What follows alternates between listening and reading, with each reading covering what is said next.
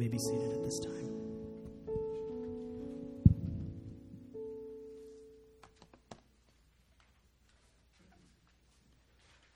Amen.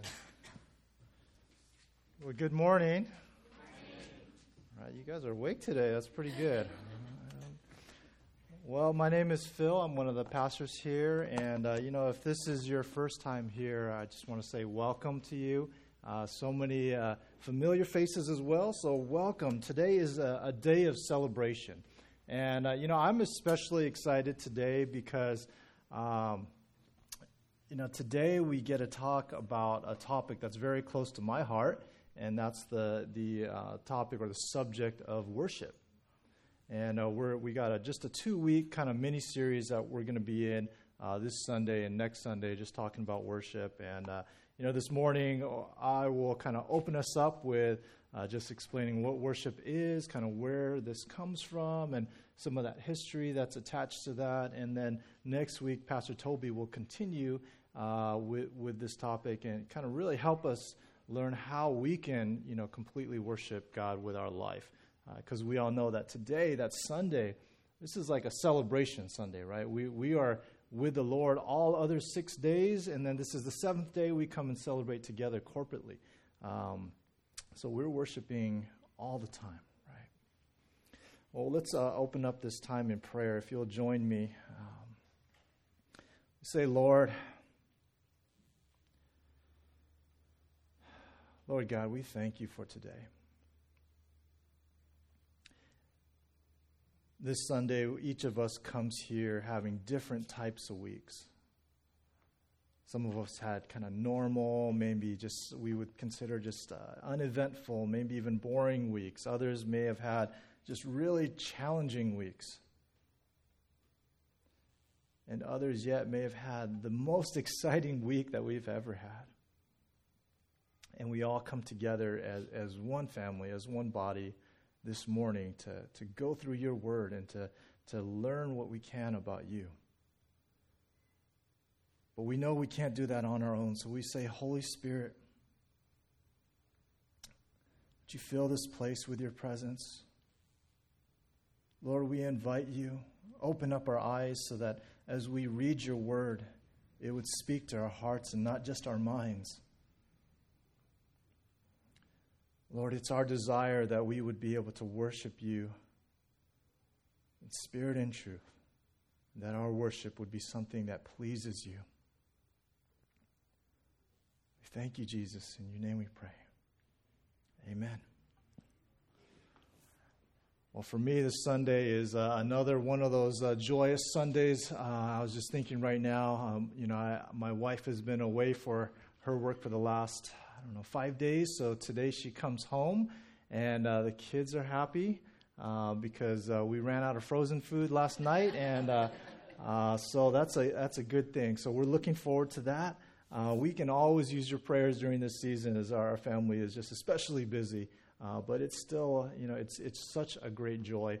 Um, there's so much that's been going on in our own personal lives as well as the life of the church. So, anyways, worship you know, worship is something that really is always happening, right? It's always happening. It's not something that we just do on church in Sunday, but it's something that is continually happening. Uh, what is worship? Um, you know, worship comes from this, the word that we have, worship, comes from an Old English word. You can see it up there. It's uh, kind of worth worthship or worthship. And this is, is really it's what we give worth to, what we say is worth something, what is worthy. And not just like it's a valuable thing, but it's worthy of our, our praise. It's worthy of our time. It's worthy of our service, right? That is what we worship. And we were made to worship.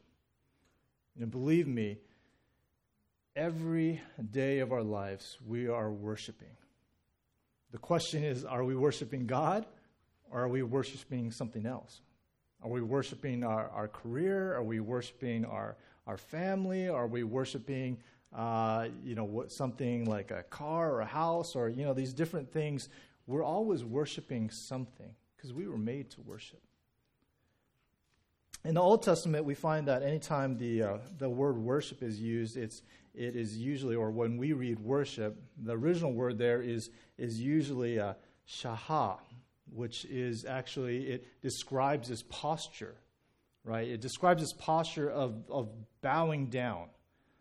Someone, you can imagine someone worshiping on the ground. They're just bowed down. In the New Testament, we have the Greek word uh, proskuneo, which is, it, it means, it's kind of description of like kiss the hand of the master. And that comes from this imagery of, you can imagine a dog as you reach down to feed it or something, it's going to lick up your hands, right? It's kind of that posture. It's this low, humbling posture that we're bowing down to our master. And, um, and that's where we get this, this word of, of worship nowadays we have different thoughts, right? We think of worship is usually the, uh, the, the, music uh, because that's worship music, right? It's music that we can express what we say is valuable, who we say is, is valuable to us. And, and in our context, we, we express, hey, Lord, we love you. You know, we need you. Know, we're willing to stand up for you because of what you've done for us. And so these days, you know, I think it's, it's and I'm, I'm guilty of this as well because it just has become kind of that descriptor. It's just, oh, worship. What are we talking about? The, the music. Um, so we need days like this when we're reminded that worship is way beyond just the music, right? I, I, um, I can't even remember who now. It's been a few years, but I was watching this thing, and, and there's a comedian. He was talking about worship, and um, I don't mean to offend anybody, but but you know, we all I kind of fit in these categories. So, you know, he had something he was describing. You know, the ways that we worship, and you had like the hand pocket person they're just rocking. You had you know people that are uh, that are like rock the baby they're just kind of worshiping like this. You know you have some people they're, they're really into it. They get like the full touchdown worship. And you know there's all these different types of, of ways that we worship right or these postures we can go in. But this original description of worship is always this it's a very humble posture. It's saying, Wow, Lord, you are great. You are great. I can't even stand before you. I'm going to fall down, and I need to fall down and worship. If you're a note taker, uh, I've got a few points for you. So, the first one, uh, number one, and you could write this down or take a picture. Number one is we worship what we believe is worthy of our sacrifice, service, and praise. Right, so we just talked about worship. It's giving worth to something? And you can see that by that description, we're always worshiping something. Right? Number two is worship is a response. It's a response. Now, true worship should be kind of the sequence that we have revelation, God reveals to us who He is. Okay, so we have revelation and then revelation, it evokes this response. So I have revelation and then response. So we learn, we know, we see God, His goodness, His mercy, His grace. We see that, we experience that, we learn about God. We experience His, His goodness. And then in turn, we respond, we worship. Right? So worship is a response. And true worship is always a response that's brought about by the revelation of God, who God is. I love the picture that, that we see in, in Revelation. In Revelation 4, we see this glimpse that, that John is caught up in this vision or this dream, and he, he sees the throne room. And Revelation 4 uh, is just this amazing portion of Scripture. You should read it. It, it, it describes the throne room and, and just how amazing it is. And then there's these creatures. Okay, there's these creatures next to the, you know, in the throne room, and they have eyes all over them. And I was like, whoa, that's kind of crazy. Can you imagine creatures with eyes all over them? Right? And you're like, whoa, you know, this is where a lot of people they say, oh, Book Revelation, it's a little too much for me. You know, I just you know, I just know we win, right? All right, good. I'll leave it at that. But Revelation is just an amazing book, right? You really should do a study on it. But this portion talks about these animals with all these eyes. And I imagine that as they are looking upon God in the throne, right, then they see this revelation of who God is and they have to worship. They have to worship. And so these creatures, they say, Holy, holy, holy is the Lord God Almighty, who was and is and is to come. And it says they continue this over and over and over and over again forever. And what happens is that after those creatures proclaim that, then there's these 24 elders that bow down and they've received these crowns of glory and they lay down their crowns at the feet. And they also begin to proclaim about just how awesome God is. And this pattern just keeps repeating itself. And the amazing thing that, that you know, I, I think about is that these creatures that have all these eyes to see, and they're in the throne room in genuine worship, is that I just picture every time they look upon the throne and they see God, they see something fresh. They see something new. And they're just, whoa, God. And so they, they proclaim again, Holy, holy, holy is the Lord God Almighty, who was and is and is to come. And this just continues this worship.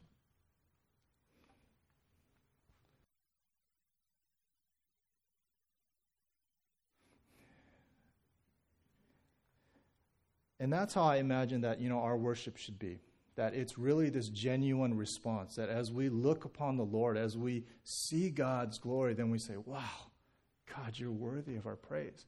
That we have to respond and we say, Holy, holy, holy is the Lord God Almighty, was and is and is to come. Well, as we look into this topic of worship, you know, it's only right that, that we uh, look at the beginning of the Bible. We'll, start at the beginning, and then today, you know, we've already touched on Revelation. We'll end in Revelation at the, at the very end. In fact, you have a scripture in your bulletin from Revelation 22. But Genesis, if you're not familiar with the book of Genesis, Genesis, we get the uh, kind of origin stories, and, and, we see how God created the heavens and the earth, and then He uh, created man. And we see that in Genesis 2 that, that Adam, he has this job that he is to he was placed in the garden to tend it to oversee it to manage and then he is alone though and so god gives of these animals and and i just imagine i mean that's a pretty cool job right that the god brings him animals and adam names them and that's what he was doing you know i, I think he loved his job right he woke up he has all this you know food to eat whatever he needs he's hanging out with god god brings him something and he's like yeah, all right. Um, dog, cool. You know, hey, frog. You know, hey, giraffe. Well, let's just name these animals, right? That's his job. And then we see that that you know God gives him a partner, a wife in Eve. And then man and woman, they sin and they're removed from the garden, they're banished from the garden, and, and the sin in their life changes things right? It separates them from God. And so now they have this new uh, kind of existence outside of the garden, and they have to work hard. You know, life is not easy, life is not as God intended it anymore, and there's struggle. And in Genesis 4, if you want to turn with me there in your, your Bibles or uh, your electronic Bibles, uh, then you know we're going to be in Genesis 4 for a little while. Now, Genesis 4, it says, Now Adam knew Eve, his wife, and she conceived and bore Cain, saying, I have gotten a man, or created, made, given birth. I, I got this man now. And, and with the help of the Lord, I've done this. And again, she bore his brother Abel. Some fun thoughts are, uh, you know, when we read through the Bible, we, we often see this kind of order that, uh, like we saw there, it says she conceived and she bore Cain, right? And then next it just says she bore his brother Abel. Uh, this is the same kind of thing as we see with Jacob and Esau, who we know were twins, right? We get more description in that account later. Uh, but when we see individual births, we usually see the firstborn was, you, you know, conceived and then born, conceived and then born, conceived and then born. So, the, you know, we have a, a good um, you know, it's, it's a, a good uh, assumption to, to make here that even though it doesn't say that they were twins, that they were probably twins. So we have Cain and Abel, and they, they come out, and Cain is the oldest.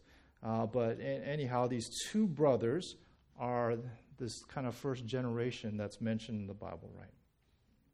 And so we have Cain, and Cain, his name is, is, is sounds um, actually like that, that word of, of, you know, she's gotten something, she has acquired something. And uh, that's what his name is, is, hey, she has, like she says, I've gotten this man, right? You know, with the help of the Lord, I've, I've have received this man. I've made this man. And that's Cain. You know, he is, he is acquired, possessed, like he is something that is um, solid and held, right? And then next, the brother, Abel, or Habil, it means breath or vapor.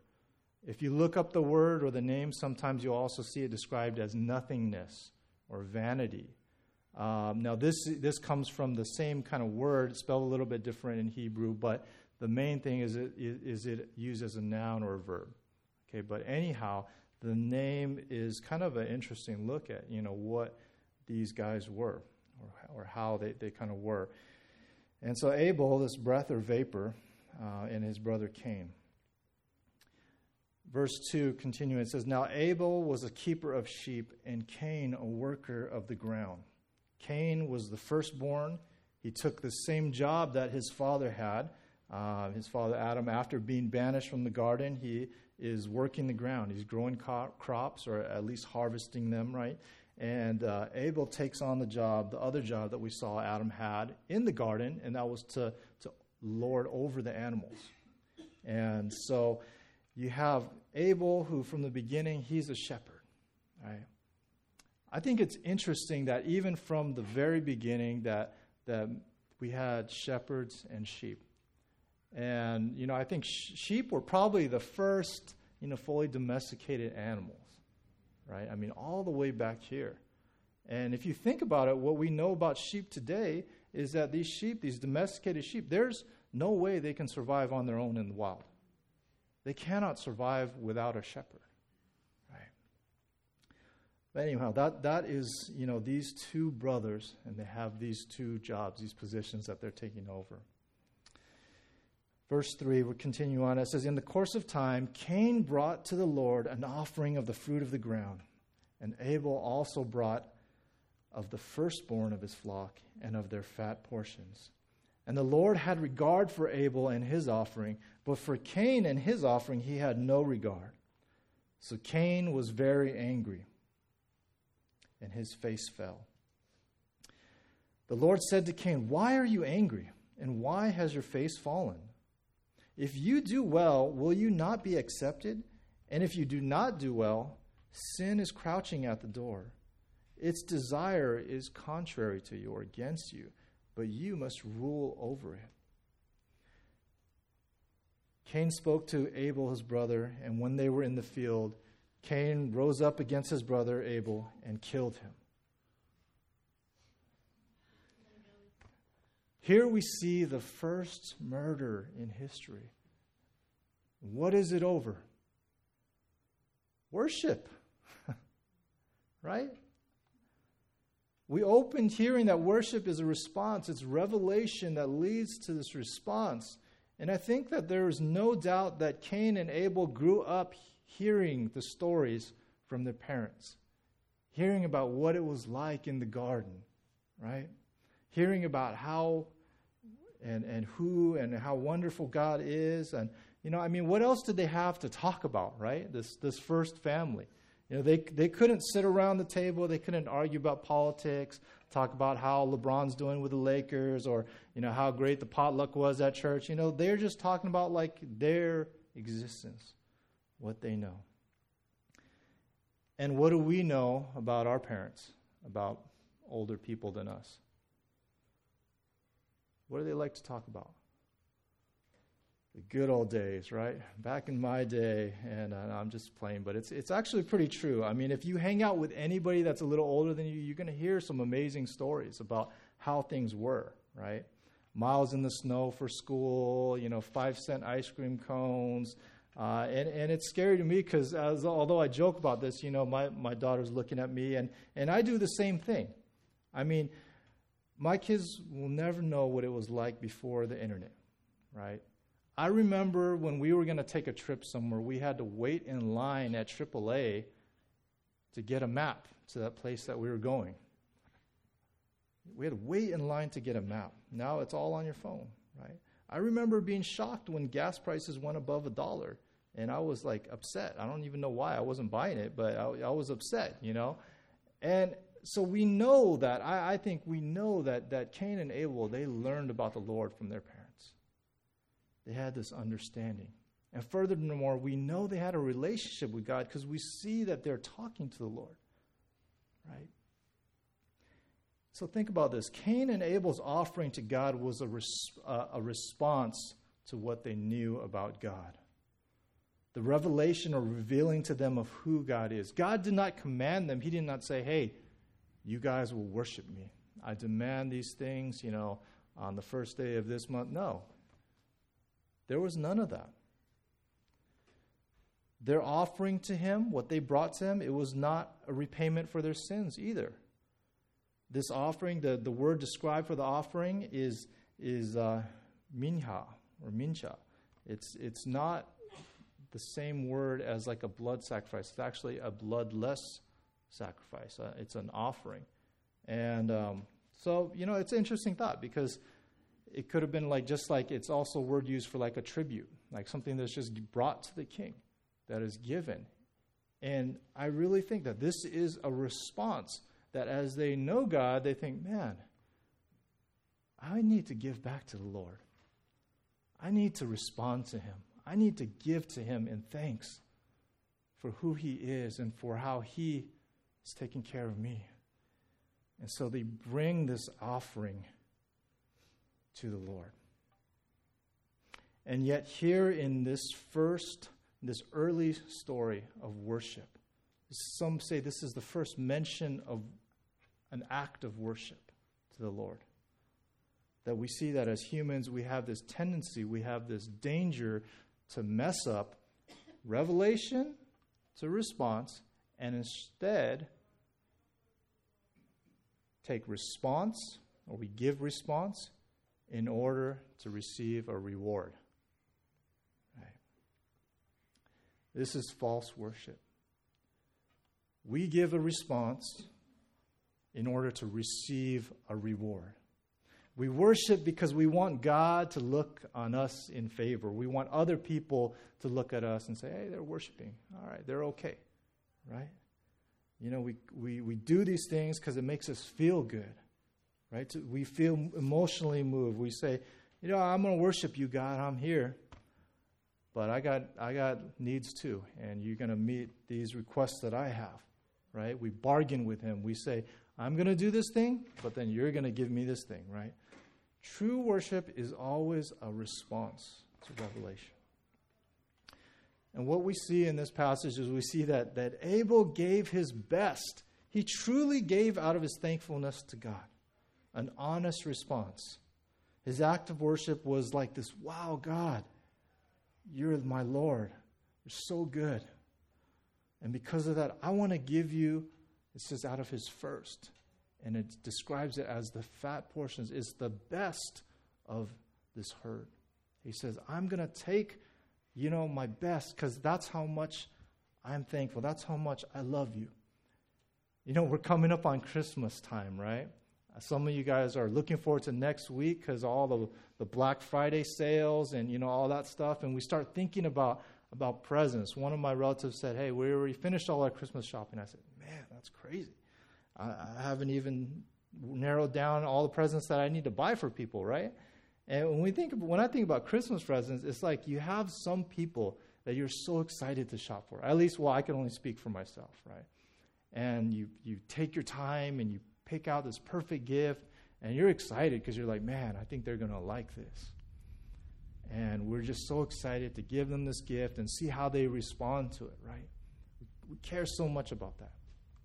And then there's other people that, uh, I don't know, maybe your office has a party or something, and you're like, oh man, I don't want to get them anything, but I got to get something because, you know, it's just right to do, or you feel like I should give them something, or I need to, or oh, they gave me something last year, so I get something, right? And so you're thinking, like, yeah, at least I, again, I'm, i only speak for myself. Uh, none of you guys, of course, none of you guys, but I'm rationalizing, I'm thinking, oh, what can I give? That is not going to cost me a lot, is not going to take too much. It's just, I need to give something. It's a token of appreciation, right? And I kind of see that as like Cain. You know, he's like, man, I, I know I should give something to God, right? He's God, you know, he's the Lord. I know I should give him something, but I don't really want to give him, you know, my best stuff. I mean, he just needs something, right? That, that he, he's going to be like, all right, cool, good job. You know, good job. Thanks for bringing me this. You know, Maybe he knows, hey, Abel's out there looking for that, that good sheep. You know, I got to give him something too. And whatever the case, it has to do with the heart.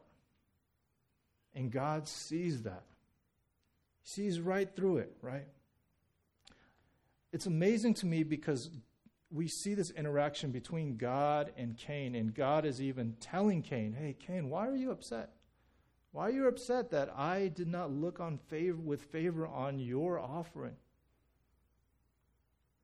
Don't you know that if you do what is right, you know, it'll be all good.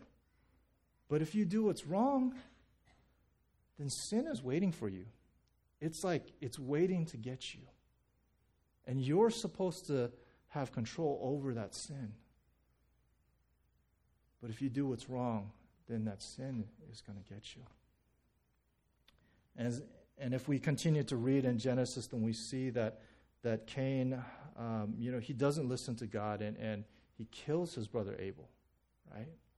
Because he's so angry about this act of worship. And then what happens? He's punished. God banishes him. He says, You can no longer work the ground like you used to, and you're, you're cast away from, from my presence, from this place, right? Kind of like Adam and Eve, when they sinned, they were also cast away, right? But what does Cain say? His response is not, hey, you know what, I'm so sorry, God. I feel so bad that I killed my brother. You know, he's like, what? This punishment is too much. Are you serious? I'm going to be wandering and someone's going to kill me, right? That's what his concern is, right? We see his heart. In John, 1 John 3.12, we, we see this description of Cain. It says, in, in fact, as a warning, it says, We should not be like Cain, who was of the evil one and murdered his brother. And why did he murder him? Because his own deeds were evil and his brother's righteous. He was mad that he didn't get rewarded and jealous that his brother did. But I think it's amazing that God still shows him grace. He puts a mark on his head and says, Hey, if anybody kills Cain, you know, they're going to receive seven times over you know, it's going to be really bad for anyone that comes against Cain. And so God has grace and he gives him this protection still. Worship is what we say is worthy, what we say is most valued, what we're willing to sacrifice our time, energy, money, self for. And worship is revelation and response. Now, number three, worship that God desires is action that comes from a genuine response of the heart. It's not just action, and it's not just good intentions. It's both. It's action from the heart, right? Or with the heart. In Matthew 15, verse 7 through 8, we see Jesus, he's interacting with the Pharisees, and they're kind of challenging him. They're going back and forth. And Jesus, he, he criticizes them by quoting scripture from Isaiah. He tells the Pharisees, hey, you guys are a bunch of hypocrites. And you know what? Isaiah talked about you. Right? And Isaiah 29 13 is the, the passage that he references. And I think this is just, this is just, man, if Jesus said this against these people, I can't imagine him saying that to, to myself. I mean, he says, These people come near to me with their mouth and honor me with their lips, but their hearts are far from me. Their worship of me is based merely uh, based on merely human rules they have been taught. You know, he's saying they say all the right things. They're even doing these things that they've learned that they should do. But their hearts are far from me. Right? Their hearts are far from me. Today, in closing, you can turn to Revelation 22. It's the last book of the Bible, or the yeah, Revelation, last book of the Bible. And at the end, chapter 22, John is, is writing about what he's seeing, what he's experiencing. And as he's seen, you know, he's been shown this new heaven, this new earth. And this is our, our final place that, that we're going to be at. This is our destination. And, and it says, Then the angel showed me the river of the water of life, bright as crystal flowing from the throne of God and of the Lamb through the middle of the street of the city. Also, on either side of the river, the tree of life with its twelve kinds of fruit, yielding its fruit each month.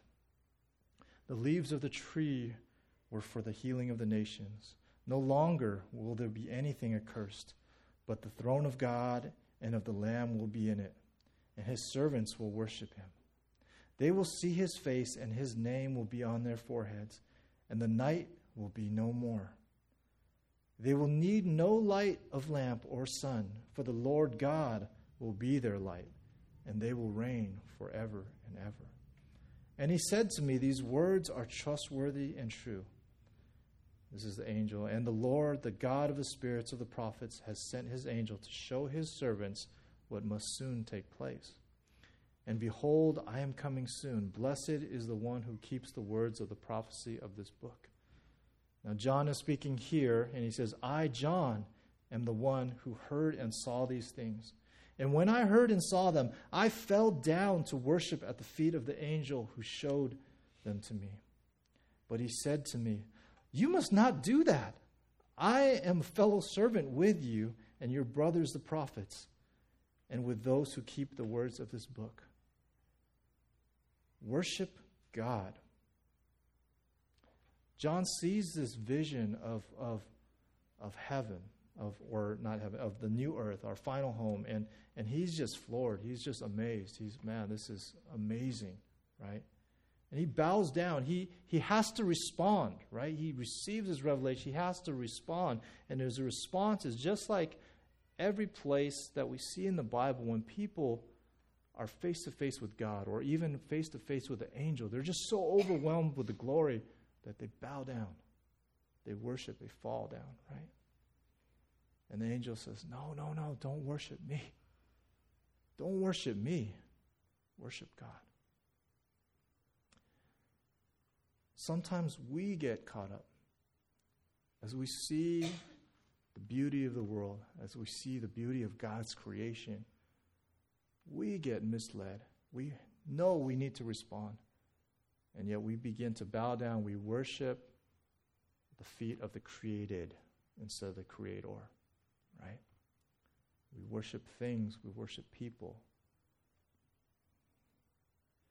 Get a little misled. And if we do that, we know that, you know, we're setting ourselves up for trouble, just like Cain. This week, for your weekly challenge, you know, I encourage you to, to go to the beginning, to, to read Genesis 1 to 4. Um, consider who God is. Look at the story of Cain and Abel. You know, ask yourself who you worship or who your worship is most similar to. You know, do you, and, and I think this is a daily thing. You know, this is a daily struggle. Sometimes I feel like, man, I identify with Cain. I feel I'm doing things because I feel like I ought to do them. You know, I should do them. My heart's not really in it. And in other times I feel like, man, I'm right there with Abel. And I'm like, man, God, I want to give you my best. I, I, I want to give you it all. You know, I want to give you the best that I have. That's what you deserve, right? Ask yourself who your worship is most similar to, Cain or Abel. Uh, the grow piece, you know, draw near to God, come before Him, confess anything you need to confess. Encourage you to pray that God will show you how you can respond to Him in true worship. Consider, you know, what does it look like for me to respond to who God is? And then overflow. As we come into this season, this holiday season, I think you'll find there's going to be a lot of opportunities, right? People are going to be more open to, to kind of interaction. And so, you know, this holiday season, how, uh, how might you be able to respond to God's love for you by sharing love with someone else? Maybe it is giving them a little present. Maybe it's, uh, you know, act of kindness to a stranger. You know, whatever it is, how can you respond in action? Because that's worship. And next week, you know, Pastor Toby will go more into that of of what does that look like for us to, to be worshiping, you know, all the time in spirit and in truth, that, that really being people that our lives are in response to who God is. Because that's what we're called to do. We're called to live our lives as a response to who God is. We're called to be worshipers, right? And that's how we were made. Would you join me in prayer? And team, you guys can come up again.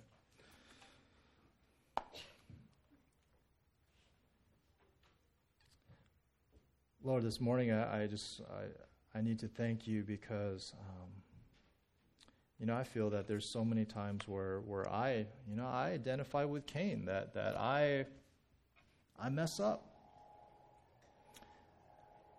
And yet with Cain, you know, even in his wickedness, that, that you showed him mercy, that there was consequences to his sin, but you showed him your love, you showed him your mercy and still protected him. And even more, Lord God, as, as we look at, at your son Jesus and we know that, you know, there's, there's no more sin there's, that, that holds us accountable. There's no more shame, Lord God.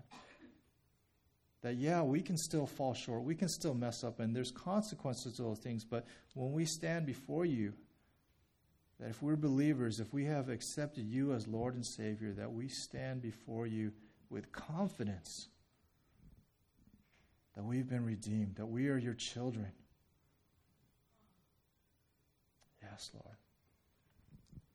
Lord, I thank you for your grace and your mercy on my life, and I ask that you will continue to, to speak to us uh, throughout this day and into this week, that we would consider how we can live our lives, how we can live our lives uh, in worship of you each and every day. Thank you, Jesus. In your name we pray. Amen.